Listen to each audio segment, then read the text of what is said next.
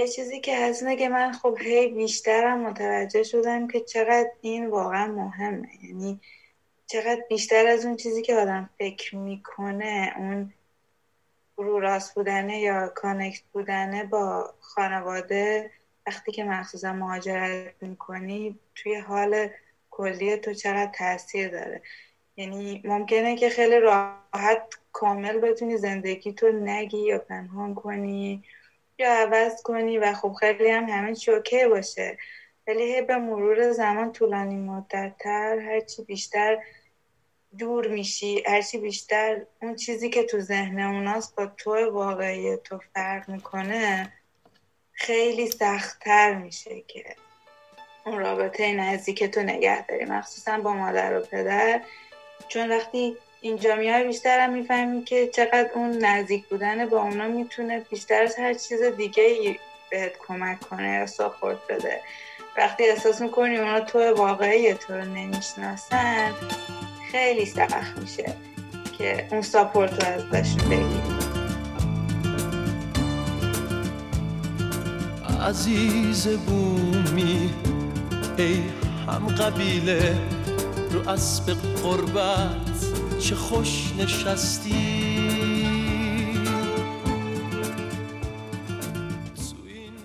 سلام اینجا رادیو گیوم است. من نسا توی این پادکست سراغ چالش هایی میرم که یه مهاجر بعد از مهاجرتش باهاشون روبرو میشه. توی هر قسمت اول تجربیات چند نفر رو میشنویم و بعد به کمک یه متخصص این چالش ها رو تحلیل و بررسی می‌کنیم. که سپردی به باد حسرت تمام دار و ندار ما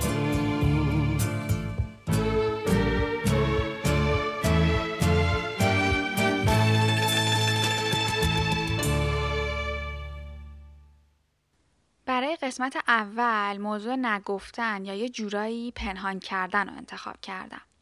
گفتن یا نگفتن اتفاقات زندگیمون به عزیزانمون که توی ایرانن چالشیه که خیلیا تو همون اوایل بعد از مهاجرت باهاش درگیر میشن. برای بعضیا این موضوع سختی زیادی ایجاد می‌کنه. بریم با هم تجربیات چند نفر رو بشنویم.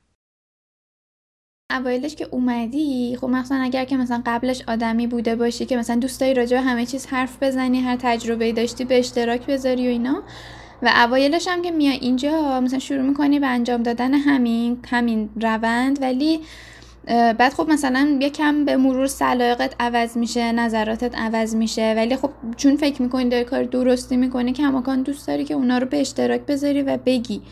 ولی به مرور دیگه انقدر مثلا واکنش منفی می‌گیری یا مثلا منجر به قهر ناراحتی و مثلا اینجور مسائل میشه که بعد به این نتیجه می‌رسی که خب نگم. این تصمیم رو می‌گیری دیگه و میگم مثلا از چیزهای خیلی کوچیک شروع میشه چیزهای خیلی کوچیکی که اصلا باورت نمیشه. مثلا گفتن حتی همینم ممکنه که مثلا کسی رو ناراحت بکنه. ولی دیگه به خاطر آسایش خودت دیگه ترجیح میدی که تعریف نکنی. ولی خب از اون طرف وقتی این روحیه رو داری که دلت می‌خواد همه تجربیات تو به اشتراک بذاری همیشه یه چیزی انگار تو گلوت میمونه که دوست داری بگی و نمی‌تونی. این صدای میم بود. میم حدود دو ساله که مهاجرت کرده خانوادهش به مسائل مذهبی مقیدن ولی خود میم از یه جایی به بعد تصمیم می‌گیره مطالعهش رو بیشتر کنه و چه تو زمینه اعتقادات چه تصمیمات زندگیش انتخابی رفتار کنه. خودش میگه که دوست نداشته چیزی رو فقط به خاطر اینکه اکثریت پذیرفتنش حقیقت یا اصل بدونه و کورکورانه دنبال کنه. واسه همین کم کم طرز فکر و انتخاباش تغییر می‌کنن. بعد از مهاجرت آزادی انتخاب بیشتری پیدا می‌کنه و همین انتخابای آزادانه کم کم درد سرساز میشن. ازش پرسیدم چی شد که تصمیم گرفت یه سری چیزا رو نگه و از خانوادهش یا کسایی که تو ایرانن پنهونش کنه. با این شروع شد که من تو فروشگاه بودم بعد دیگه چیز پیدا کردم خرچنگ بعد دیگه خیلی خوشحال و خرم و اینا خرچنگ و برداشتم و, و تو گوگل سه آشپزیم هم اصلا واقعا خوب نبود. یعنی اصلا نمی‌دونستم که باید چی کار کنم و اینا. خلاصه تو گوگل search کردم مثلا خرچنگو چجوری بپزیم. دستور خیلی عالی هم پیدا کردم و دیگه خرچنگه رو درست کردم دورش رو تزیین کردم فلان اینو و خوردم و چقدر خوشمزه بود و من اینو دوست داشتم و این حرفا. و بعد هیچی دیگه. مثلا زنگ زدم به خانواده و اینا. مثلا از شوق و ذوق هم گفتم وای مثلا من تو فروشگاه رفتم خرچنگ پیدا کردم باورم نمی‌شد این سرخ خوردم اینم عکسشه. و بعد این واکنش رو گرفتم که چی, چی خوردی؟ بعد من گفتم خرچنگ دیگه. می‌دونی که خرچنگ حرومه؟ به من نه. و داره گفتن که نه نباید میخوردی و نمی‌دونم فلان و اینا و بعد می‌دونی تو ذوق کردی به عنوان یه کسی که مثلا آشپزی نمی‌کرده. الان اومدی اینجا داری آشپزی می‌کنی مثلا غذا رو تزیین کردی نمی‌دونم رنگ و ورنگ کردی و اینا. داری احساسی رو به اشتراک می‌ذاری و در لحظه که این واکنش رو می‌گیری حالا مثلا گیرم که یه کاری باشه که مثلا اشتباهه. حالا به هر نحوی. مثلا میشه این واکنش جور دیگه به تو داده بشه. مثلا بدن بگن یا مثلا حالا هزار تا راه حل دیگه. ولی آره در لحظه که اون شور و شوقت میخوابه و مثلا یه حس بدی به دست میده دیگه خب تصمیم می‌گیری که خب من که نمی‌تونم خرچنگ نخورم. خب خوشمزه بوده دوست داشته و من دلم خواسته که بخورم. و اتفاقی که میافته اینه که خب دفعه بعد تو خرچنگو می‌خری و دیگه نمیگی. یا حالا بازم مثلا من سعی می‌کردم که تو مسائل دیگه مثلا اینو تعمیم ندم. گفتم بالا یه بار بوده یه حساسیتی رو این قضیه بوده و اینا اشکال نداره ولی خب به مرور که تو مثالای دیگه هم که به نظر خودت انجام دادنشون هیچ ایرادی نداره ولی خب مثلا از نظر خانواده اینا خط قرمزه خیلی کار زشتیه. تو رفتی اونجا عوض شدی نباید این کار رو بکنی و خب تو تصمیم می‌گیری که نگی. چون این تو نیستی که عوض شدی. تو توی یه شرایطی بودی که اینا در اختیارت نبوده و همیشه محدود بودی. الان نه محدودی و نه اینکه اصلا با کمبود منابع مواجهی. و الان خودتی که تصمیم میگی که این کارو بکنی یا نه. و خب این خودش یه عامل بزرگی میشه برای اون نگفتنه که دوستش نداری ولی به خاطر آرامش مثلا خودت و خانواده خب ترجیح میدی که این کارو بکنی. به فکر کنم اکثر ماها توی ایران به خاطر حالا بیشتر شاید نوع فرهنگ مون و بسته بودنش خیلی وقتا از بچگی خیلی مجبور بودیم که خیلی چیزها رو از خانوادهمون پنهان بکنیم یا بخوایم دروغ بگیم و اینا. اما از اینجاست که وقتی تو مهاجرت می‌کنی این یه ذره کلا مدلش عوض میشه. به خاطر اینکه تو وقتی اینجا هستی اونا در جریان کلا زندگی تو نیستن. تو کاملا دوری و خب این تصمیم خودته که خیلی چیزا رو بخوای بگی یا نگی. یعنی تو تصمیم می‌گیری که من می‌خوام چقدر خانوادم رو در جریان زندگی خودم اون چیزایی که داره میگذره بذارم. صدای سین رو شنیدین. سین حدود هفت ساله که مهاجرت کرده و در حال به پایان رسوندن مقطع دکتراست. اونجوری که خودش میگه علت اصلی نگفتن ترسهاش و حس ناامنی بوده. ازش پرسیدم عموما چه موضوعاتی رو پنهون کرده و می‌کنه؟ ببین کلا خب من یعنی من از وقتی اومدم اینجا یه سری چیزایی بودش که توی زندگیمو چیزایی که دوست دارم انجام بدم فهمیدم. نه که بگم یه آدم دیگه ای شدم بیشتر شاید خیلی بیشتر راجع به خودم یاد گرفتم. مثلا یه چیزیش که خب خیلی بزرگترین بود این که من خیلی رقص دیدن رو دوست داشتم. وقتی اومدم اینجا خب خیلی جای کار کردنش بیشتر بود. جای تمرین کردنش جای پرفورم کردنش جای دیدنش و مثلا پیشرفت کردن. به خاطر همین یه بخش خیلی بزرگتری از زندگیم شد. و خب چیزی بود که خیلی دوست داشتم. احساس می‌کردم هیچ چیز دیگه بیشتر از این توی زندگی من شاید به هم لذت نمیده شاید بیشتر یعنی تنها چیزی بود که واقعا احساس می‌کردم منم یعنی واقعا نمی‌دونم یه جورایی یعنی واقعا ترجیح هم می‌شد به خیلی از چیزهای دیگه. و خب این چیزی هم هستش که خیلی سخته یعنی تو فرهنگ ما نبوده. خیلی وقتا چیزایی که مثلا وجود نداشته اصلا دیده نشده اصلا. به خاطر همین تعریف کردنش و فهمیدنش هم خیلی سختتر میشه. خب اون شاید بزرگترین چیزی بود که شروعش کرد و خب همون خیلیش خیلی باعث می‌شد که چیزهای دیگه هم بهش اضافه بشه. مثلا هی شروع بکنه بیشتر بشه. اگه من می‌خوام یه ادلتی واسش داشته باشم رو اینستاگرام مجبور بشم یه پیج جدا بسازم. یا مثلا اگه می‌خوام لباسایی که میپوشم فرق می‌کنه بیشتر شروع می‌کنی عضو یه کامیونیتی دیگه میشی. طرز مثلا آرایش موهات همه چیز شروع می‌کنه آروم آروم به سمت اون کامیونیتی و اون چیزی که دوست داری میره.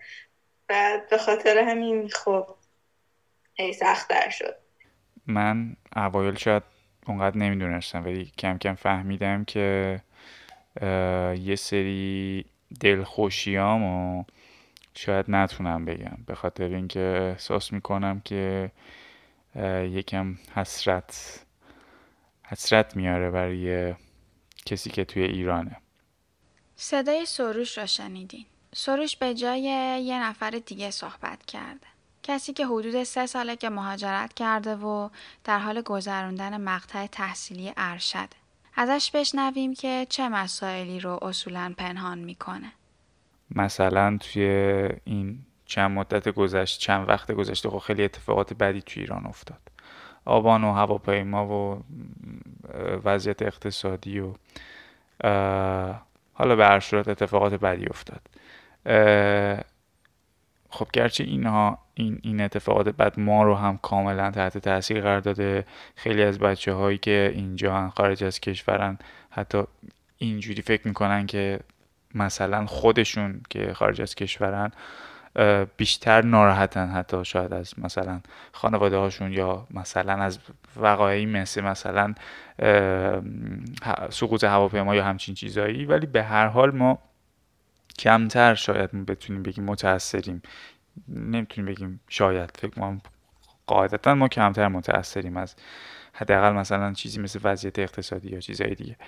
و جو جامعه وقتی خوب نیست خب ما داریم توی جامعه دیگه زندگی می‌کنیم. چه می‌دونم حالا باید دوستمون مهمونی می‌گیریم یا مثلا یه طبیعتی میریم. حالا نه اینکه بخوایم سفری بریم مثلا بریم مثلا چه پاریس بریم این ور بریم نه مثلا میریم طبیعت. خب به هر حال طبیعت اینجا طبیعت مثلا بلژیک طبیعت آلمان طبیعت آمریکا طبیعت کانادا به هر حال متفاوته دیگه. ما طبیعت هم که بریم چون یک اقلیم دیگه است یک جای دیگه است نه فقط برای خانواده و دوستامون یا آدمای دیگه تو ایران بلکه برای خودمون هم جذابه. و ما داریم کیف می‌کنیم داریم انرژی می‌گیریم و اینا. خب خیلی راحته برامون. من فکر می‌کنم که وقتی این می‌بینن که ما عکس گذاشتیم یا می‌بینن که ما حالا مثلا هر هفته دو تا عکس داریم مثلا می‌ذاریم که رفتیم مثلا توی کنار رودخونه کنار دریاچه یا مثلا یه جاهایی که تو ایران مثلا حالا نداشتیم یا کمتر داشتیم. این فقط در مورد طبیعت گردیش مثلا دارم میگم که ساده ترین چیزه من احساس می‌کنم که خب اونا دلشون می‌خواد و ناراحتم ناراحت میشم. یعنی دوست ندارم که اینو تو بوق و کرنا بکنم. نمیگم. شاید به خانوادم بگم به خانوادم بگم ولی حد خیلی موقع ها حتی خانوادم هم که فکر می‌کنم اونا قطعا از خوشحالی من خوشحال میشن ولی باز من تو ذهنم اینه که باز اونا هم ممکنه که این زیادی فرستادن اینجور چیزا براشون خیلی خوشایند نباشه. نه اینکه بگم اصلا نمیفرستم ولی کنترل می‌کنم یعنی همیشه نمیفرستم. وقتی که تصمیم می‌گیریم چیزایی رو پنهان کنیم بعضی وقتا اینجوریه که انگار داریم ندای درونمون رو خفه می‌کنیم. به اشتراک گذاشتن تجربیات شیرین به من مزه میده و گفتن تجربیات تلخ باعث تسکینشون میشه. بعد از مهاجرت به اشتراک گذاشتن هر دوی اینا خیلی سخت و کم میشه. آدم مجبور میشه یه جایگزین پیدا کنه. اما گاهی پیدا کردن جایگزین چندان کار راحتی نیست. من با دوستان به اشتراک می‌ذارم. با دوستان به اشتراک می‌ذارم و اصلا می‌دونی حس خودسانسوری ندارم واقعا. ولی خب مثلا می‌دونی می‌دونی اینم خب بالاخره یه انرژی ازت می‌گیره دیگه که فکر کنی که چیو باید بگی چیو نباید بگی. ولی خب می‌دونی در عین حالم خب حس بدی نداری. به خاطر اینکه درون خودت می‌دونی که داری کار بدی نمی‌کنی. تو یه آدم عاقلی که تصمیم می‌گیری و خودت می‌دونی که باید چی کار بکنی و خب بالاخره کارتو انجام میدی. و دوستات هم مثلا می‌دونن. یعنی مثلا دوستات همین جوری که تو هستی دارن تو رو می‌بینن. یعنی فیلم برای کسی بازی نمی‌کنی. ولی خب صرفا حواست هست که نگی. خیلی وقتا یه چیزی بود مثلا شاید یکی از دوستام پسر یا دوست پسری شاید میومد میگفتش که این چه عکسیه؟ مثلا تو گذاشتی این عکس پروفایل مثلا خیلی تو ماچه خیلی فلانه. و خب مثلا من این سوالو می‌کردم که مثلا ببین این فلان عکسو که این مثلا اگه این دختر آمریکایی گذاشته بود چه چی فکر می‌کردی؟ مثلا میگو خب نه سو کول یا مثلا مثلا بگیم فرض کن که دختر آمریکایی عکس گذاشته مثلا با بیکینی توی ساحل. چه فکری می‌کنی راجع به این؟ that's so normal مثلا اوکیه چیز خاصی نیست. اگه یه حالا دختر ایرانی مثلا یه بلوزی پوشیده باشه یقش باز باشه. تو چه فکری می‌کنی؟ خیلی تو ماچه چی فکر کرده؟ هدفش چی بوده؟ می‌خواسته چی کار کنه؟ مثلا حالا بقیه چی میگن؟ حالا مثلا حتما با دوست پسرش به هم زده این عکس رو بشته می‌دونی؟ حالا جدا از این که هزار تا قرار ما جاجمنت بکنیم که هدفش چی بوده کلا اوکی هم نیست. اصلا واسه همه اوکیه. اما اگر ایرانی باشه اوکی نیست. این خیلی چیز بزرگیه. یعنی این خیلی چیز بزرگیه که ما همه اون چیزهایی که همه تعریفهایی که واسه خوب و بد داریم و فقط واسه جامعه خودمون یا اون دختر ایرانی می‌دونیم. و اون بازه بین تعریف های ما یعنی همیشه خب اینو می‌دونیم اون دو تا چیزه. یعنی یا پاکی یا ناپاکی یا مثلا دختر نجیبی هستی یا دختر بدکاره ای هستی؟ این وسط وجود نداره. یعنی باید یه جوری اون سر و ته قضیه رو خودتو جا بکنی وگرنه دیگه میفتی یه بره دیگه.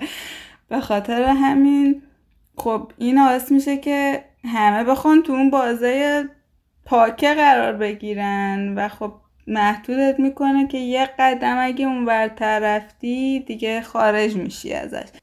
خب من دوست دارم. خیلی موقع دوست واقعا دوست دارم که به اشتراک بگذارم چه با خانوادم چه مثلا به صورت یک پست که آدمایی که می‌شناسم یا حتی نمی‌شناسم من ببینن.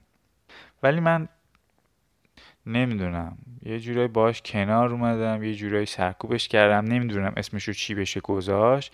ولی یه جورایی اگه بخوام سختگیرانه بگم یعنی با کلمه بعدی بگم میگم سرکوبش کردم. یعنی همیشه یه میلی دارم و همیشه یک چیزی هستش که احساس می‌کنم که دوست دارم بگم و نمیگم و یکم حال, حال بدی دارم درونی. و از این نظر که میگم سرکوبش کردم. ولی اگر مثلا می‌تونم مثبت بگیرم مثبت از در واقع مثبت تحلیلش بکنم میگم که یکم دیگه یاد گرفتم. ولی واقعا میگم هیچ وقت اینجوری نشد که بگم نه من این با این قضیه کامل کنار اومده همیشه دوست دارم بگم و همیشه انگار که به خودم سخت می‌گیرم و میگم ولش کن حالا بگی که چی.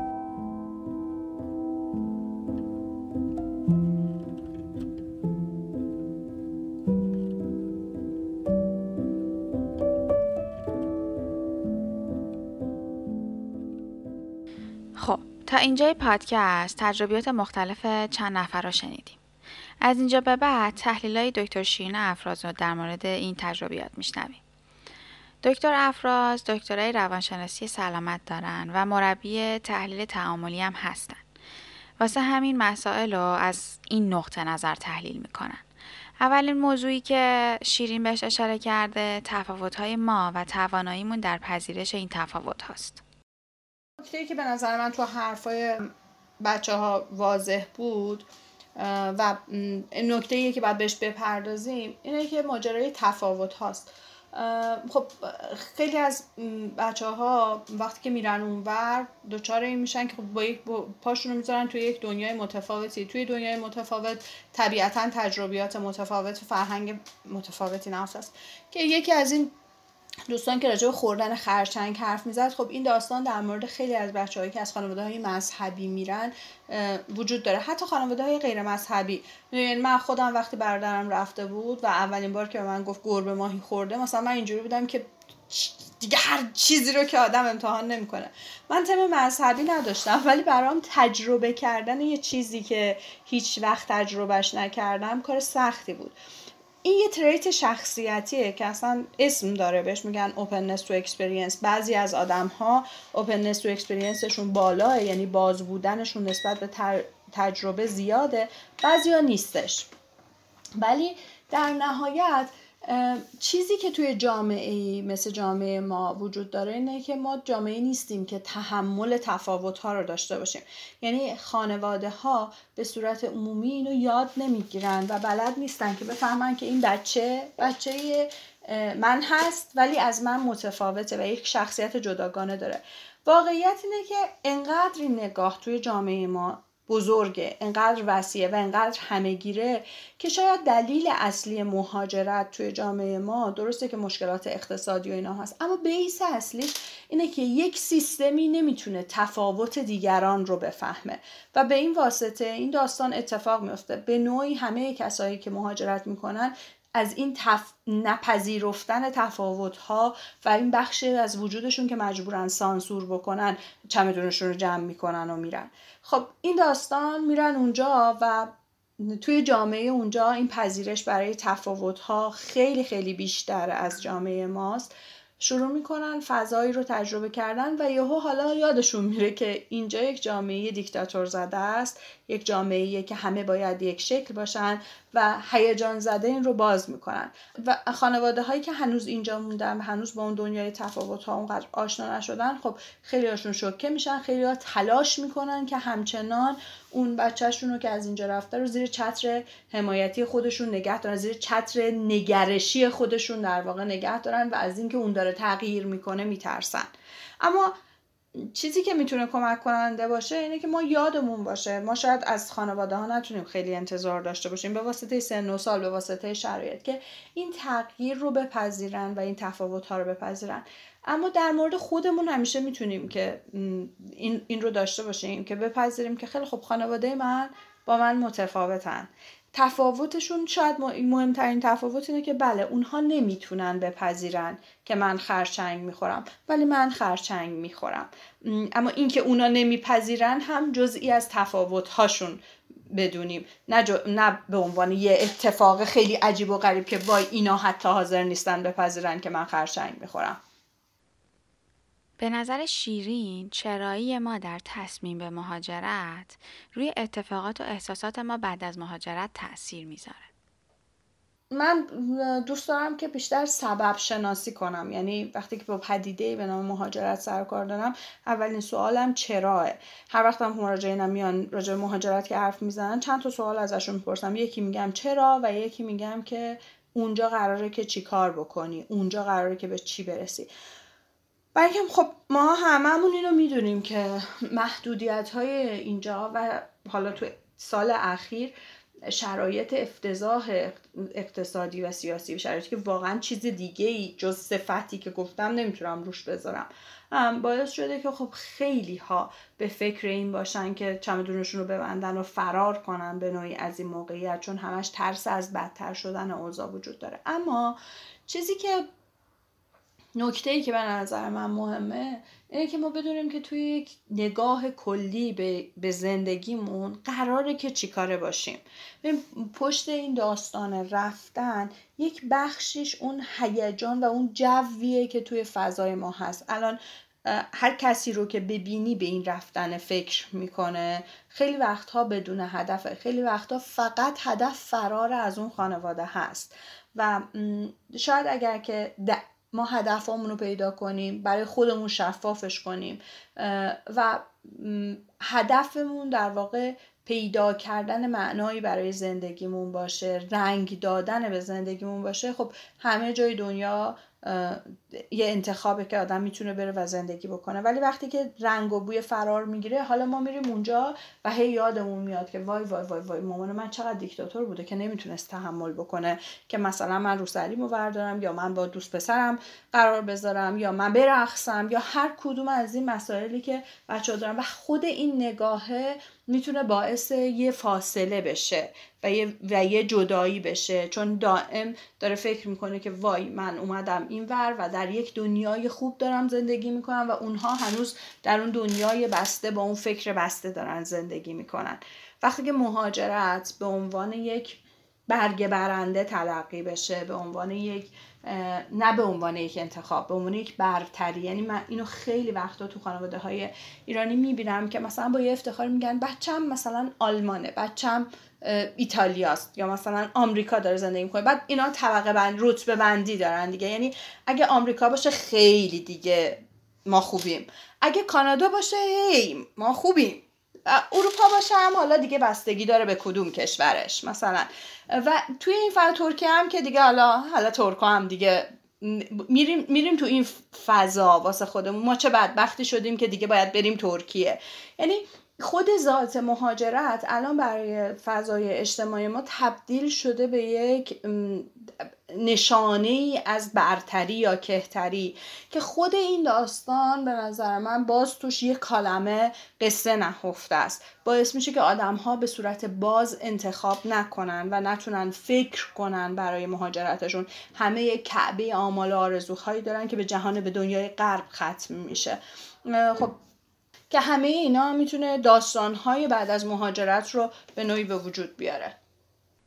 یادتونه گفتم وقتی یه چیزایی رو نمیگیم احساس می‌کنیم که ندای درونمون رو خفه کردیم. حالا بریم بشنویم که چرا بعضیامون از نگفتن از وجدان می‌گیریم و حالمون بد میشه.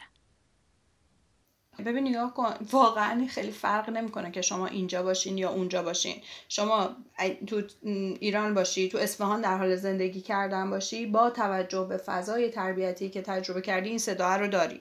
اونجا که میری چون آزادی بیشتره و خواهناخات و امکانات بیشتری داری برای اینکه کارهای خلاف با ارزش های خانواده انجام بدی این عذاب وجدان بیشتر خودشو نشون میده. حالا اتفاقی که خیلی وقتا میفته توی فضای خانواده ها این خانواده ها در کنار همدیگه از یه جایی به بعد دیگه با همدیگه جرقه می‌زنن و نمی‌تونن کنار هم بمونن چون نمی‌تونن تفاوت ها رو بپذیرن خب؟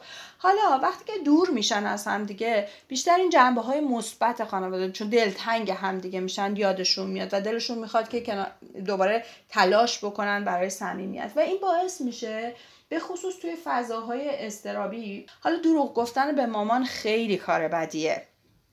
یا اینکه نگفتن یه سری حرفا به مامان خیلی کار بدیه یا به بابا.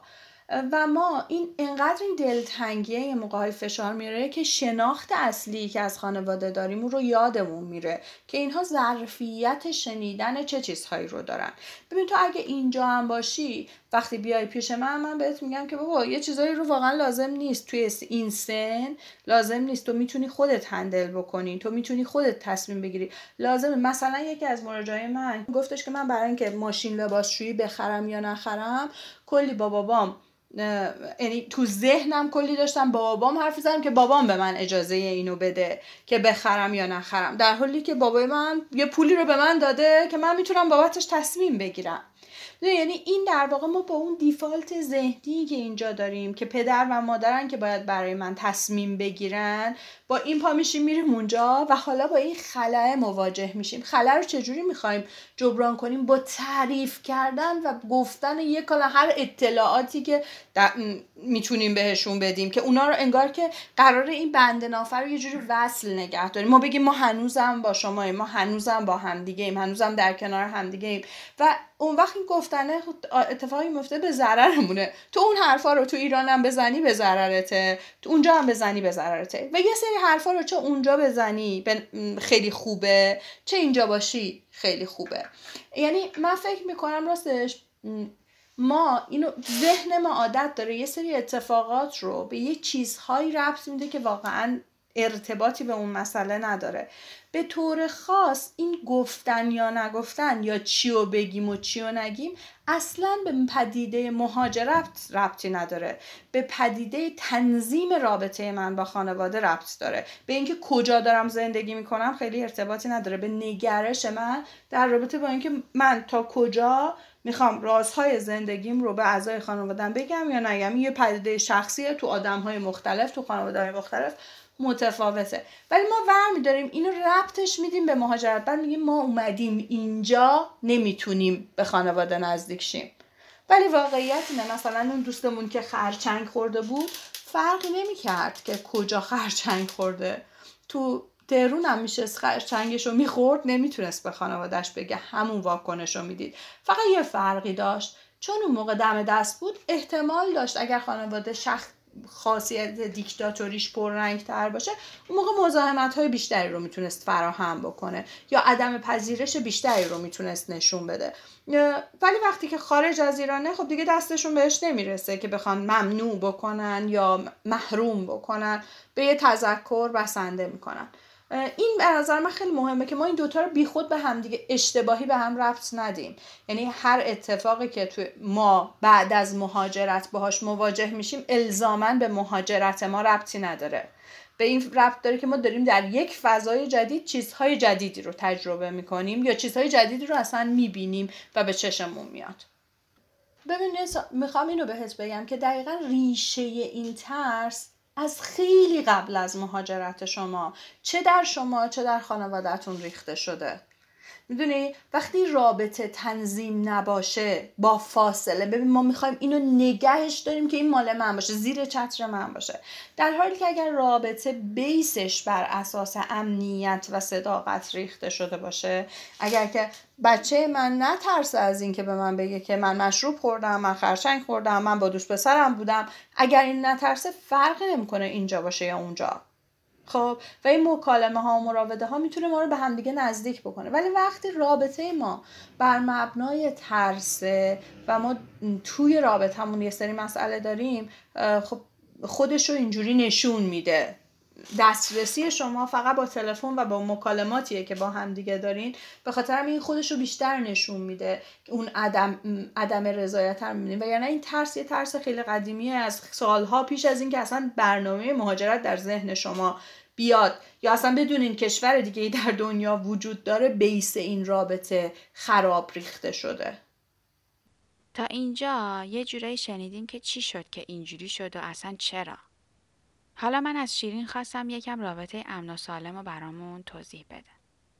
ببین مهمترین ویژگی که یک رابطه سالم داره بر اساس پذیرشه. من میپذیرم که تو این پکیجی. من میپذیرم که من این پکیجم تا زمانی که با همدیگه مرزهای هم رد نکنیم می‌تونیم کنار همدیگه با صلح زندگی بکنیم.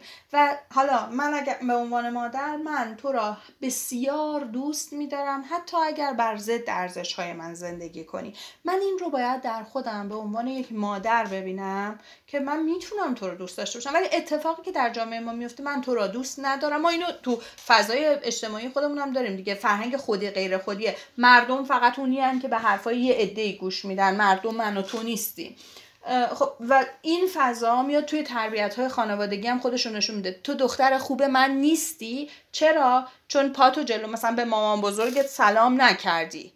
خب و به ازای اینکه مثلا شکلات تو به دوستت ندادی من دیگه تو رو دوست ندارم. و وقتی ما دائما توی یک فضای تربیت شرطی هستیم که باید برای اینکه دوستمون داشته باشن در حال سانسور خودمون در حال در واقع برآورده کردن نیازهای دیگران باشیم اتفاقی که برامون قطعا میفته همینه دیگه که حالا خراب میشه و رابطه ها پرتنش پر استرابه احساس امنیت اینو نمی‌تونی بکنی که به مامانت بگی مامان جو الان کار دارم تلفن زدی نمی‌تونم حرف بزنم.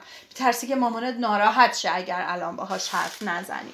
رابطه امن اینو نداره. رابطه امن می‌دونه توش هر دو طرف خیالشون راحتن که راحته که خیلی خب دختر من من را دوست دارد من او را دوست دارم و ما هر کدوم آدم های مجزایی هستیم که به, به اقتضای شرایط زندگیمون به اقتضای انتخاب هامون داریم جای دور از هم زندگی می‌کنیم. هر کی, هر کی زندگی خودشو داره. یه چیزی که تو حرفای شیرین به نظرم خیلی جالب بود تأثیر هویت ما و خانواده هامون روی این رابطه سالمه. یه اتفاق دیگه ای هم که به نظر من میفته که باز اینم اجتماعی خودش یه بحث خیلی مفصلیه اینم هویتیه که در واقع ماجرای هویت هویت ما و خانواده هامون. خیلی وقتا خانواده ها هویت خودشون رو میبندن به مادری کردن و پدری کردن به بچه هاشون و توی دهه های بالای سنشون وقتی دهه 40 و 50 میشن که معمولا حالا مادر پدرایی که بچه هاشون مهاجرت کردن تو این اردر سنی هستن دیگه انگار کاری برای زندگی کردن نداره. جز کنترل بچهش دیگه خب؟ یا حالا این بچه باید یه نوه ورداره بیاره بذاره رو پای این که این سرش گرم میشه این خودش برای خودش انگار یک زندگی مجزایی نداره که بتونه به زندگیش ادامه بده. و این باعث میشه که خب بچه هم اینو می‌دونه و به صورت ناخداگاه اونم هی می‌خواد که این نقش رو برای اون آدم حفظ بکنه. ولی واقعیت اینه که خب بعد از 18 19 سالگی دیگه اون عشق است که در واقع ما رو قراره کنار هم دیگه نگه داره نه اون نیازه الزامن یه چیز دیگه که می‌تونه برای داشتن روابط امن و سالم کمک کننده باشه همدلیه. اما واقعا همدلی چیه و چه شکلیه؟ اصلا همدلی در واقع اینه که ما نسبت به شرایط همدیگه یک نگاه مشترک داشته باشیم. یعنی من بتونم بفهمم که او چجوری فکر می‌کنه. من بتونم بفهمم نسا چجوری داره دنیا رو نگاه می‌کنه. اینکه نسا چگونه دنیا رو نگاه می‌کنه شکل همدلی میشه. نه اینکه من اگه جای نسا بودم چی می‌شد. من منم. تو تویی. و من اگر یاد بگیرم بتونم این رو بفهمم که تو چجوری داری در دنیا رو می‌بینی قاعدتا رفتارم همدلانه است. حالا رفتار همدلانه توی یه همچین موقعیت هایی مثل مثلا خب سال گذشته موقعیت های وحشتناکی رو ایران گذروندن. ضمن که به نظر من شما هم موقعیت وحشتناکی رو گذروندین. یعنی اون ده روزی که اینترنت قطع بود من همیشه فکر می‌کنم که بچههایی که اونورن چجوری خب چقدر دلنگرانن و چقدر مستربن به خاطر اینکه هیچ نمی‌دونن که فضای خانوادهشون تو چه موقعیتی هستن. توی همچین شرایطی رفتار همدلانه ماها یعنی خانواده انتظار داره که شما شرایطش رو درک بکنید فضای بد اقتصادی رو درک بکنید فضای بسته سیاسی رو درک بکنید و به به شما خوشخوشانتونه دیگه اونجا که دارین آزاد و راحت زندگی می‌کنید. و شما در حالیه که احتمالا شما خیلی هاتون یعنی خیلی از بچههایی که مهاجرت می‌کنن خب ریشه هاشون اینجا میمونه و اون دلنگرونیاشون و مهم بودن اخبار ایران و اینا رو حفظ می‌کنن. رفتار همدلانه به نظر من درک این شرایط و احترام به تصمیماتیه که طرفین گرفتن. پدر مادر شما به علت شرایط به علت تصمیمات توی اون فضا موندن اون انتخاب کردن و شما به علت شرایط و انتخاباتون خودتون رو آوردین حالا بردین بیرون رفتین بیرون از کدوم خزون خوش تو رو صدا کرد ای عاشق که پر کشیدی خیلی ممنونم که به این قسمت از رادیو گیومه گوش دادین. می‌تونید از طریق ایمیل به آدرس رادیو نقطه گیومه آخرش H داره at sign Gmail dot com با من در ارتباط باشین. توی شبکه های اجتماعی هم با همین اسم رادیو نقطه گیومه می‌تونید پادکست رو پیدا کنید. و خوشحال میشم رادیو گیومه رو به دوستاتون معرفی کنید و اگه موضوع پیشنهادی دارید حتما بهم ایمیل بزنید.